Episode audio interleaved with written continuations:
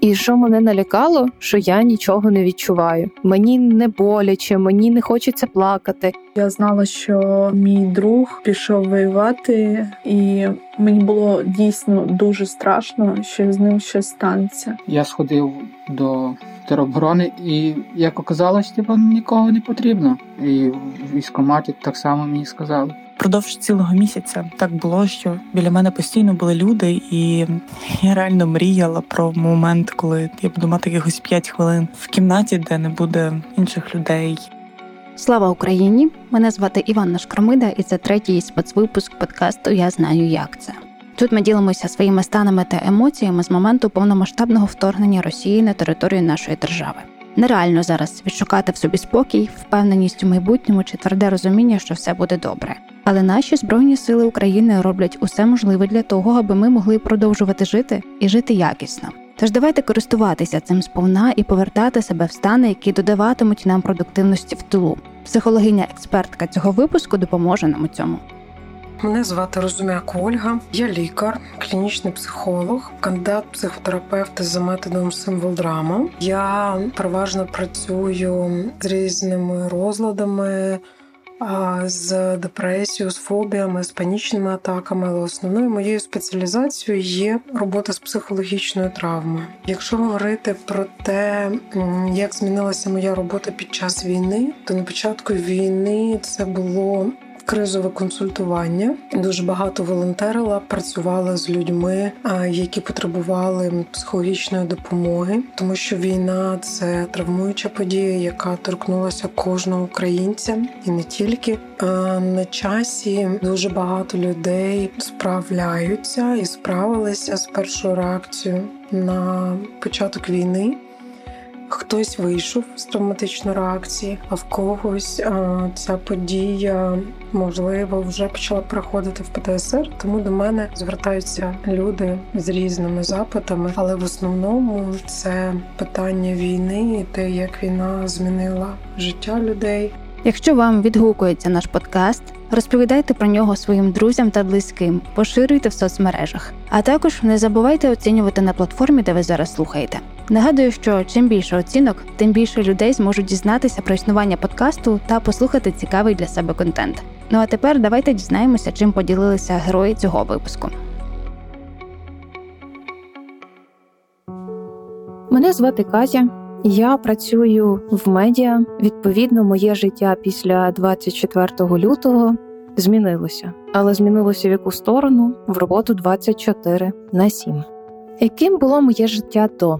Я жила в Києві, переїхала туди фактично вже як рік тому, але так трапилось, що рік я в Києві так і не прожила. До війни я якраз закривала один зі спецпроєктів, яким я займалася з надзвичайно короткими термінами зі створенням подкасту. Паралельно зі своєю основною діяльністю SMM. відповідно, після січня, лютого випуску цього спецсезону я просто марила відпусткою. Я чекала, що якраз е, після закінчення випуску останнього епізоду я візьму собі на кінець лютого, початок березня відпустку і зможу передихнути, бо темпи були шалені. І так трапилося, що за тиждень до 24 числа я все ж таки вирішила поїхати додому у Тернопіль, тобто я поїхала з Києва додому до батьків. Таким чином вирішила перестрахуватись. І якраз 24 числа я опинилася удома з батьками, почувши про те, що війна починається. Почула я насправді це типово, мабуть, хоча для Тернополя це не було звично. Вибухів у нас не було, але я проснулася десь у четвертій, може в третій, вже важко пам'ятаю ночі від дикого гулу літаків. Я тоді ще не знала, що це були наші швидше за все. Але я почула гул літаків, прокинулася, пішла до батьків. Напередодні ми дивилися звернення Путіна про визнання ЛНР ДНР, і мені вже спати було важко, було якось тривожно. Я відкрила телефон, полізла в телеграм і побачила там новини про закриття закриття аеропортів, звернення Путіна, і таким чином зрозуміла, що почалося. Але в мене не було ніякої паніки, не було ніякого емоційного вибуху. У нас на роботі заздалегідь пропрацювали такі сценарії. Ми розуміли, якщо починається війна. Наше медіа переходить в режим роботи 24 на 7, і таким чином ми перетворилися в цілодобове медіа. Ми працювали з підвалу, робила деякі пости, коли була повітряна тривога, не спали. І в такому ритмі я жила. Якщо говорити про те, як поєднувати роботу та турботу про себе, то це планувати відпочинок, і відпочинок має бути достатньо продуктивним в плані отримати наповнення, відновити ресурси, які ми витратили на роботу, і ем, він має бути якісним. Цей відпочинок якісним в плані того, що людина відчуває, що вона відновила свої сили і може з новою готовністю з новою силою приступати до роботи. Як це може бути? Якщо людина працює дуже багато, вона може робити перерви під час роботи, наприклад, там кожну годину, або нормувати час роботи. Ну, наприклад, після сьомої години я не працюю, але я відпочиваю. Ну, наприклад, якщо багато працювали за комп'ютером, то бажано не напружувати зір, не завантажувати себе пошуком в інтернеті. Це могла би бути прогулянка, це могла би бути якась фізична активність, якою ви могли би зайнятися в умовах війни. Вона має бути безпечна. Якщо ще додати до питання турботи, то це безумовно якість вашого сну і має значення, як ви готуєтеся до сну. Було би добре, якби за дві години до сну ви би не перевантажували свою нервову систему пошуками якоїсь інформації в інстаграмі або просто в інтернеті, не читали новини перед сном, тому що ті переживання, які будуть підніматися під час перегляду новин або слухати, дивитися новини, скоріш всього, ви будете це проживати у вісні, в сновидіннях, і сон не буде якісним, не буде давати можливість перезавантажитися, відновитися вночі, так як це відбувається фізіологічно. Чому фізична активність є важливою складовою турботи про себе? Тому що коли наше тіло є в тонусі, воно дає можливість витримувати таке навантаження, яке дає людина, яка багато працює, і воно дає можливість знімати напругу. Бо коли ми втомлюємося, наше тіло розслабляється через спорт робота, робота, робота, трудоголізм. Мабуть, таким чином я себе трохи захистила, бо я знайшла сенс життя в цьому всьому, що я в чомусь потрібна. Я постійно роблю. У мене не виникало переживань, хвилювань про те, що куди піти поволонтерити, чим себе зайняти. Ой, а ті туди пішли, ті туди пішли. У мене була робота, і це було моє головне завдання. Поки моїх колег евакуйовували з Києва, я уже сиділа на постах. Таким чином проходив час, емоції переходили в якусь втому, мабуть, виснаження, але я не хотіла цього визнавати. Ну бо як ну ж не можна? Всі ж волонтерять. Я працюю, я ж роблю щось важливе. Я ж не маю права придихнути, буду відчувати себе винною. І дійшло до того моменту, що в якийсь час, коли я почала займатися одним з проєктів про історії про Маріуполь, про людей, яким вдалося виїхати, я займалася монтажем, аудіомонтажем цих історій. Таким чином, усі трагічні події, емоції, переживання, жахіття, які пережили ці люди, я слухала нарізала, відповідно працювала з цим. І коли я почала працювати якраз з першим епізодом, це був епізод дівчини, яка рятувала своїх дітей, і вони жили неподалік е, цього пологового будинку, де кинули здається авіабомбу чи ракету. І тоді були жахливі події. І цю дівчину з дітьми ударною хвилею в сусідньому будинку просто відкинуло до кладової, і вона це все описувала. І що мене налякало, що я нічого не відчуваю. От буквально я монтую, я слухаю це все я нічого не відчуваю. Мені не боляче, мені не хочеться плакати. Я на якомусь рівні розумію, що я співчуваю цій людині, але натомість всередині є така стоп, щось не так. Далі таким тригером для мене другим дзвіночком було те, що ці жахливі події в Бучі, Ірпіні, коли почали ЗМІ масово їздити туди, фотографувати це, висвітлювати. Таким чином я продовжую працювати SMM. Я пощу ці публікації з готовими фотодайджестами, які роблять наші фотографи. І я розумію другу ситуацію. Я дивлюсь на ці світлини з Бучі, і я далі нічого не відчуваю. От просто нічого. Дуже багато людей відчувають, що їхні емоції не є такими яскравими, які, якими вони були до початку війни. І це є також захисним механізмом нашої психіки, яке дає можливість справитися, вижити і якось пережити ті події. Бо якщо ми повністю зануримося в ці відчуття, наша психіка може не витримати, і це один із способів зменшити навантаження на психіку, тобто не сприймати так близько до серця певні емоції. Що таке емпатія? Це я не просто відчуваю емоції іншої людини, я не просто розумію, що з нею відбувається. Люди з дуже сильно вираженою емпатією вони можуть відчувати те саме, що відчуває інша людина. І уявіть собі, якщо наша героїня буде занурюватися емоційно в кожну історію непросту, трагічну, над якою вона працює, її психіка просто не витримає, і тому спрацьовує такий захисний механізм. Да, це нормальна реакція на ненормальні події, свідком якої є наша героїня. Бо в її випадку вона має травму свідка. Це такий стан, коли людина є свідком непростих подій, да, непростих історій, і заморожування почуттів або здатність відчувати їх набагато менш інтенсивними, дає можливість доторкатися до тих подій, дає можливість нашій героїні обробляти ці історії і давати їм життя для того, щоб інші люди ознайомилися. Якби цього не було, нашій героїні було б дуже складно працювати на тій роботі, на якій працює. Тому я скажу, що це нормальний стан, захисний стан. І в цій ситуації для нашої героїні добре, що вона так себе захищає психологічно. З одного боку це лякає, але зараз я намагаюся працювати своїм цим беземоційним станом. Тобто, якщо там е, я зранку прокидалася і зразу йшла працювати раніше, зараз я стараюся трішки приділити час собі, і там 15-20 хвилин, коли прокинулася, трішки зайнятися йогою. Таким чином я звільняю свій мозок.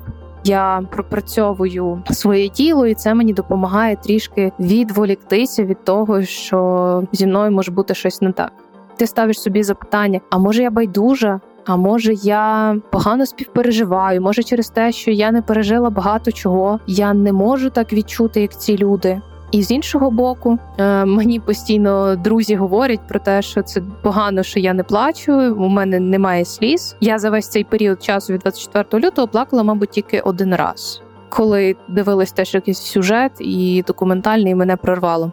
Але це було десь ще в лютому. А далі нічого, просто пусто. І цей стан насправді продовжується. Просто я навчилася з ним якось жити і себе не картати через це. Доцільно створити умови, в якому е, її психіка і її тіло зніме напругу і дозволить собі відреагувати через сльози. Відсутність сліз воно теж може відноситися до однієї з психологічних захисних реакцій, як блокування емоцій. Стимулювати плакання не треба, але потрібно звернути увагу на те, що таке відбувається, і ми в принципі знаємо з історії історії Каті, чому в неї ну немає можливості, не хочеться плакати. Це може бути одним із проявів емоційної відстороненості, відсутність сліз. В цьому випадку допомога спеціаліста має на увазі психолога або психотерапевта допоможе по-іншому дозволити собі прожити емоції, або допоможе зняти емоційну і психологічну напругу, яка дасть можливість відреагувати емоцію через сльози. Проте є один страх. Страх того, що цей стан рано чи пізно він у щось мені вильється. Я ж розумію, що мій внутрішній там психічний стан, психічне здоров'я це не безкінечна прірва, куди можна скидати там всі речі і глушити свої емоції. Розумієш, рано чи пізно я можу вибухнути. І от це мене найбільше лякає. Коли я вибухну, як я вибухну, чи я буду плакати, чи я буду кричати, чи залишатися в цьому стані крижинки, як я називаю, коли ти нічого не відчуваєш. Тому я вирішила поділитись такою історією. Єдине, що почала боротися трішки своїм трудоголізмом, тому що 24 на 7 від лютого дуже складно робити. Так, протягом цього часу я мала один вихідний, стається. Так, один вихідний і другий день це був просто переїзд з локації на локацію. І ось зараз тільки змогла попросити один вихідний в тиждень і таким чином трішки розвантажити себе. Якщо говорити про реакцію на психологічну травму, то перші три місяці є якраз реакцію на гостру травматичну подію. Це означає, що в цей період наша психіка використовує природні механізми зцілення і відновлення після травматичної події. Якщо знати про це і допомогти собі, людина може уникнути переходу гострої травматичної реакції в посттравматичний стресовий розлад. І поки що це є захисною реакцією нашої героїні. Героїня вже більше трьох місяців знаходиться в цьому стані. А в цей момент було б важливо приділити більшої уваги відреагуванню через тіло, чим вона в принципі і займається, коли займається йогою.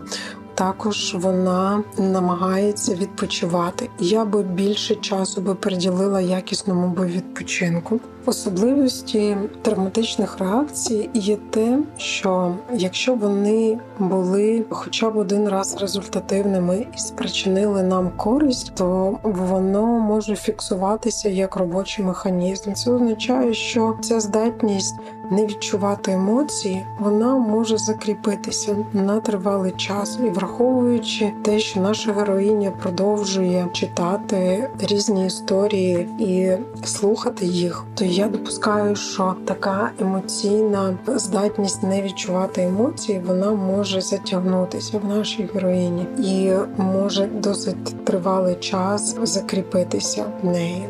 Мені би хотілося б порадити Каті, щоб вона більше уваги приділяла своєму відпочинку. Також я би порадила продовжувати заняття йогою, по можливості додати прогулянки на свіжому повітрі, хоча б по півгодинки на день. Я би побажала би їй звертати увагу на те, що відбувається з її тілом, щоб відновити зв'язок тіла і психіки. Бо наша психіка є дуже сильно і міцно пов'язаною з тілом. Коли ми втрачаємо цей зв'язок як наслідок психологічної реакції а захисту, то дуже важливо відновити цей зв'язок, і це досягається відновленням здатності відчувати своє тіло, відчувати, наприклад, смак чаю, який я п'ю, або який дотик, коли я торкаюся якоїсь поверхні, якою вона є на дотик, або яким на дотик є мій одяг, чи комфортно мені чи ні. Це дуже такі прості запитання, але якщо приділяти увагу цьому, то поступово повертається здатність відчувати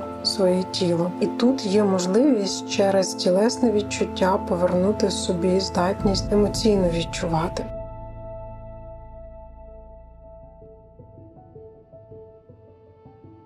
Привіт!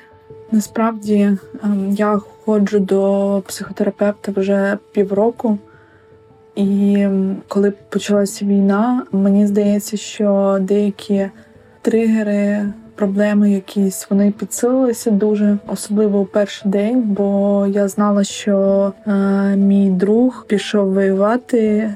І у мене з'явилось дуже сильне відчуття смерті, яке я не відчувала взагалі ніколи в житті настільки сильно. Я перші перші два тижні війни взагалі не знаходила собі місця, бо розуміла, що є за кого хвилюватися, і мені було дійсно дуже страшно, що з ним щось станеться. Я не переживала за себе, я не переживала, як моє життя складеться. Я переживала за нього дуже сильно, тому що він був е, і є наразі в Збройних силах України. І е, зараз зменшилося це відчуття, але все одно страшно. І зараз ми працюємо з психологінею е, на тему смерті, на тему, як з цим жити, як з цим можливо боротися, якщо потрібно.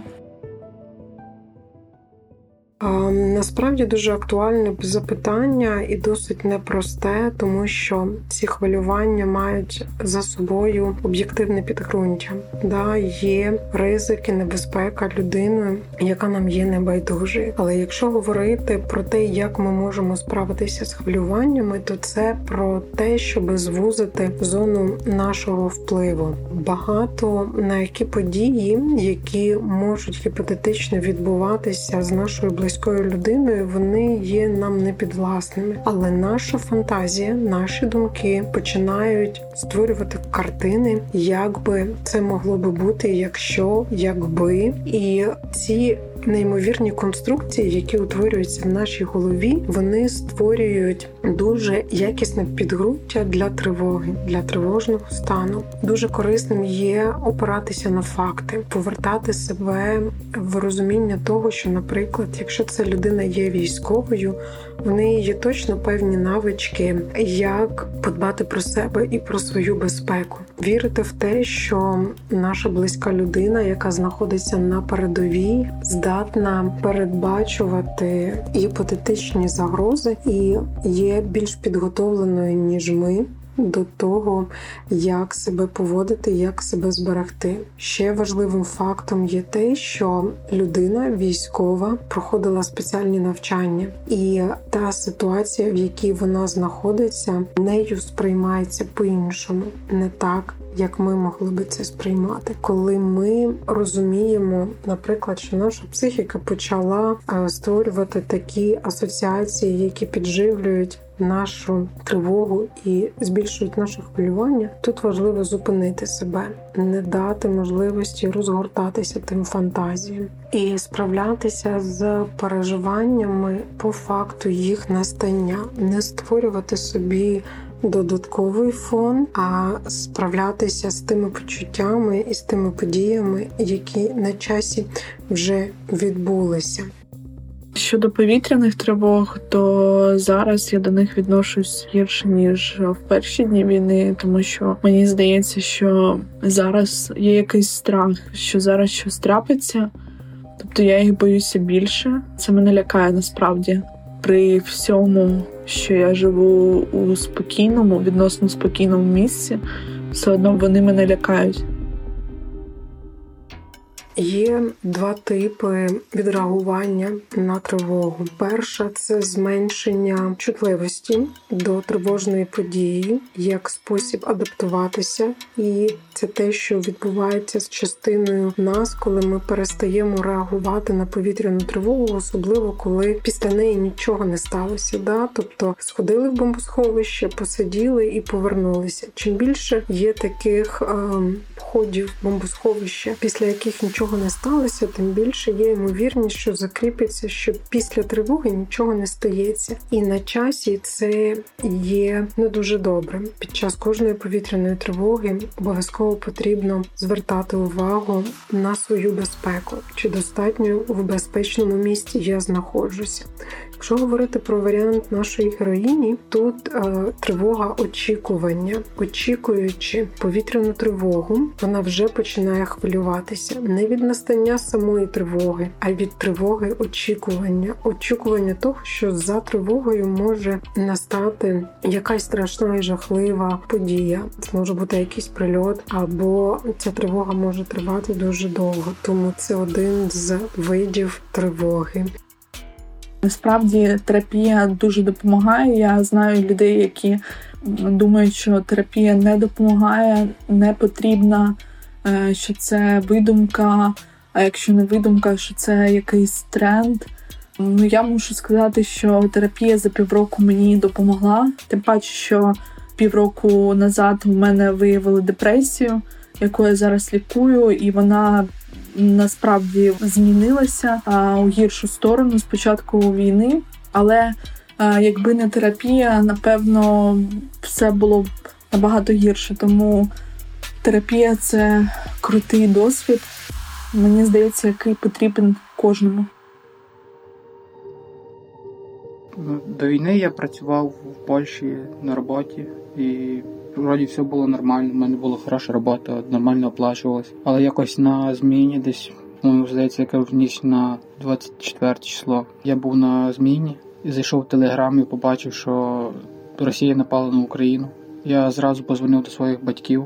Вони ще спали. З ними все було добре, бо я дуже сильно переживав за них, щоб нічого з ними не трапилось. І я вже собі місця не знаходив, не розумів, що з цим робити всім. Тому я просто зібрав речі і приїхав додому. І мені було дуже погано, я не міг собі місця знайти.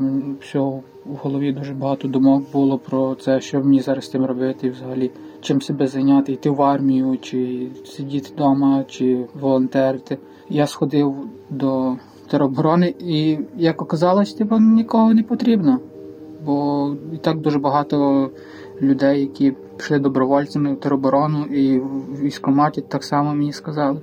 Я би порадила знайти ту діяльність, е, яка може задовільнити потребу, допомагати або захищати. Це може бути будь-яка волонтерська робота, це може бути е, взяти піклування, наприклад, за літньою людиною, або за людиною, яка не може про себе подбати, або за родиною, яка залишилася без годувальника, або це може бути родина, яка залишилася без житла, або має зруйноване житло. Да, Можна допомогти відбудувати це житло. Тут е, важливо себе чимось зайняти, зайняти якоюсь діяльністю, яка дасть можливість відчути себе причетним до допомоги країні, до допомоги інших людей. Не всіх беруть ЗСУ, і не кожен має воювати, але кожен з нас може допомагати на своєму фронті, працюючи або волонтерячи, або знайшовши ту діяльність, яка може приносити користь. Це залежить від спеціальності, це залежить від району, в якому людина живе. Е, можливо, ви потрібні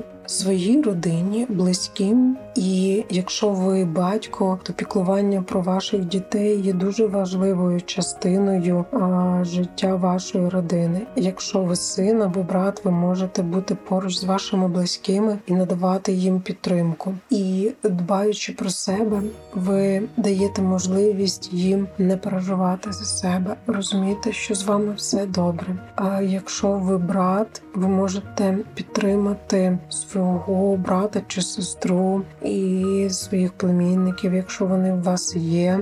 Якщо ви айтішник, ви можете працювати на кіберфронті. Тому все залежить від того, які у вас є можливості. Шукайте шляхи її реалізації і залучайте себе до якоїсь діяльності, яка принесе вам задоволення потреби бути причетним. І я вже не знав, що робити, тому я пішов до психотерапевта, який мені прописав ліки. Я зараз їх приймаю і відносно ну, добре себе почуваю. Він сказав мені, що в мене типу тривожний розлад і якийсь психо непонятна двіжуха. Він мені прописав нейролептики, антидепресанти та седативні, щоб я седативні ввечері, типу, щоб я нормально спав. Ось. Якщо говорити про пораду, то питання е, лікування тривожного розладу воно може дуже добре поєднуватися з психотерапією. Воно буде більш е, швидким і ефективним. А якщо немає можливості поєднувати психотерапію і прийом препаратів, то я би радила не перервати прийом цих препаратів самостійно, слідувати рекомендаціям лікаря. Також є дуже добрим те, що герой звернувся за допомогою. Це зменшує імовірність того, що цей розлад залишиться з ним на тривалий час. Тому я бажаю йому швидкого одужання і щоб він якомога швидше почував себе добре. З початком повномасштабної війни в мене був якийсь дуже сильний фокус уваги на тому, що я можу зробити, чим допомогти, як допомогти тим, хто евакуйовується. Відповідно, я відчувала конкретику в тому, що саме я можу зробити, і максимально туди вклинювалась. Квінтесенцією цього був момент, коли е, дівчинка з Харкова, яка евакуйовувалася з під обстрілів, це там якась феноменальна історія. Я коли слухала, я не знаю, як я не розплакалася. Як вона просто дивом залишилась жива, і вона сказала мені після того, як ми поговорили, буквально якихось 20 хвилин. Вона сказала мені: ти знаєш, я відчуваю себе живою зараз після спілкування з тобою. І я подумала, що мабуть це те, в чому я зараз дуже корисна. Продовж цілого місяця І якось так було, що біля мене постійно були люди, і я реально мріяла про момент, коли я буду мати якихось 5 хвилин в кімнаті, де не буде інших людей, або часу, коли я буду мати змогу рефлексувати. Я розумію, що це якась супер розкіш під час війни, але тим не менше це також важливо. І коли у мене з'явився якийсь такий менш більш вихідний, напевно, на другий чи на третій тиждень війни, я навіть не пам'ятаю точно. І все одно біля мене постійно були якісь люди, були сусіди, і якось мене це так дратувало. Е, бо думаю, так я ж тільки в цьому і корисна в спілкуванні з людьми, в тому, щоб їм якось допомагати зараз. Чому мене це дратує? Я хочу побути сама, я хочу там побути з собою. Неможливість усамітнитися створює умови для підвищення гормону стресу. Людина в нормі потребує фізіологічної, психологічної, емоційної розрядки, яка в умовах постійної напруги, яка створюється від перебування в натовпі, не відбувається, і це починає виливатися у різні конфліктні ситуації, в яких людина намагається відстояти свою свою особисту територію і особистий простір. Якщо немає можливості усамітнитися через те, що, наприклад, багато людей живе в одному приміщенні, то по можливості створіть собі такі, хоча б візуальні кордони. Що це означає? Ви можете е, звісити простирадлом або якоюсь іншою тканиною, або поставити ширму. Це створить уяву певної приватності і дасть можливість почуватися себе себе більш захищеним. Також можна застосовувати музику і навушники. Якщо це не стосується питання проживання, а просто є дуже багато людей, з якими людина контактує, то тут важливо розуміти, яку кількість контакту я здатен сприймати. Тобто, це означає, якщо я відчуваю, що мені вже достатньо, я зупиняю цей процес, і я можу сказати іншій людині про те, що на часі я не готовий, в мене немає сил підтримувати цей контакт, тобто не змушувати себе, не примушувати себе до контакту з іншою людиною, якщо це спричиняє емоційний або навіть фізичний дискомфорт. Е, займатися хобі теж дає можливість усамітнитися, бо коли людина занурюється в активність, яку полюбляє, є можливість відсторонитися від навколишнього світу і мати можливість усамітнитися. Так само можна спробувати читати книжки, Хорошим усамітненням може бути прогулянка наодинці під улюблену музику в парку. Можна, наприклад, зайти на кухню, заварити собі чашку улюбленого напою і, закривши очі, зануритися в аромат цього напою, в його смак і дати собі можливість, хоча б на 5-10 хвилин побути зі своїми думками наодинці. Також важливо не присвячувати весь свій вільний час спілкуванню. Варто розподілити час таким чином, щоб і на себе залишався час. Також по можливості спробуйте собі створити особисту територію. Нехай це буде невеличка поличка або окреме робоче місце, або маленький куточок, яким є тільки вашим. І не забудьте про це сказати близьким людям, що доступ до цього місця маєте ви, бо ви хотіли би, щоб у вас була можливість усамітнитися. Дуже часто, коли ми просимо дати можливість усамітнитися нашим близьким, це стає дуже діючим, да? бо наші близькі або наші друзі а можуть і не знати про таку нашу потребу. І от тут можливість можливість проговорити те, що у вас є потреба мати особистий простір, мати здатність і можливість усамітнитися, що для вас є дуже важливим. Інколи навіть це спрацьовує. Ви можете навіть проговорити умови про те, що, наприклад, протягом цієї години я дуже прошу не звертатися до мене, дати мені можливість побути на самоті. І часто це дає можливість здійснити і реалізувати цю потребу. І коли все ж таки мені вдалося побути з собою, перша емоція це була самотність. Було розуміння того, що коли обстріляли моє рідне місто, я не мала кому написати, що я в безпеці. 24 числа вранці я теж написала подругам, не батькам, не коханій людині, а далеким подругам, які мають свої сім'ї, які мають за кого дбати. І відчула теж це відчуття, наче я забираю цю увагу, яку вони мають віддавати там, я не знаю, своїм дітям або своєму чоловікові. Забираю її на себе. І перша емоція це була самотність, така повна, цілковита, наче, наче якщо зі мною щось станеться, е, ніхто про це не дізнається. І відповідно якась така палка з двох кінців з одного боку. Я намагаюся бути корисною і саме в контакті з людьми. І цього контакту з людьми так багато. А з іншого боку, є це розуміння, що немає цього якогось конкретного одного контакту, за який би я постійно переживала в найкращому розумінні цього слова, або за кого би моє серце тьохкало, щоб я знала, що воно там все гаразд. Тим не менше, в мене там кілька десятків людей, з якими я зараз супер слідкую, але те, щоб не нав'язуватись, я просто бачу, що люди були онлайн. Я просто знаю, що вони гаразд, і цього мені теж вистачає, щоб не нав'язуватись. Ось такий от дивний стан.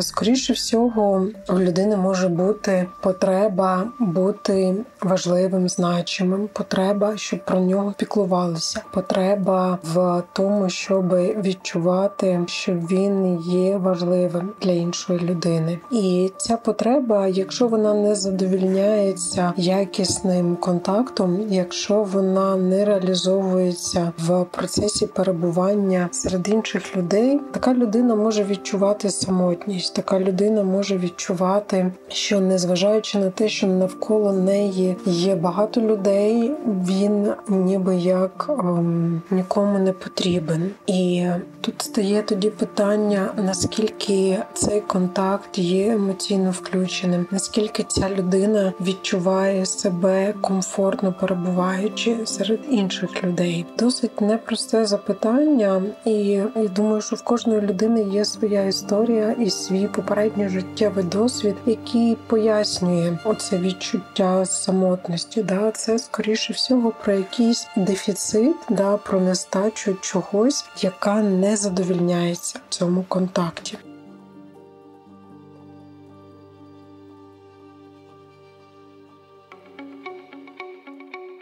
Я в свою чергу бажаю вам рухатися за своїми потребами, не відкладати їх реалізацію на якесь абстрактне потім. Ви слухали подкаст Я знаю, як це третій спецвипуск, створений на фоні війни.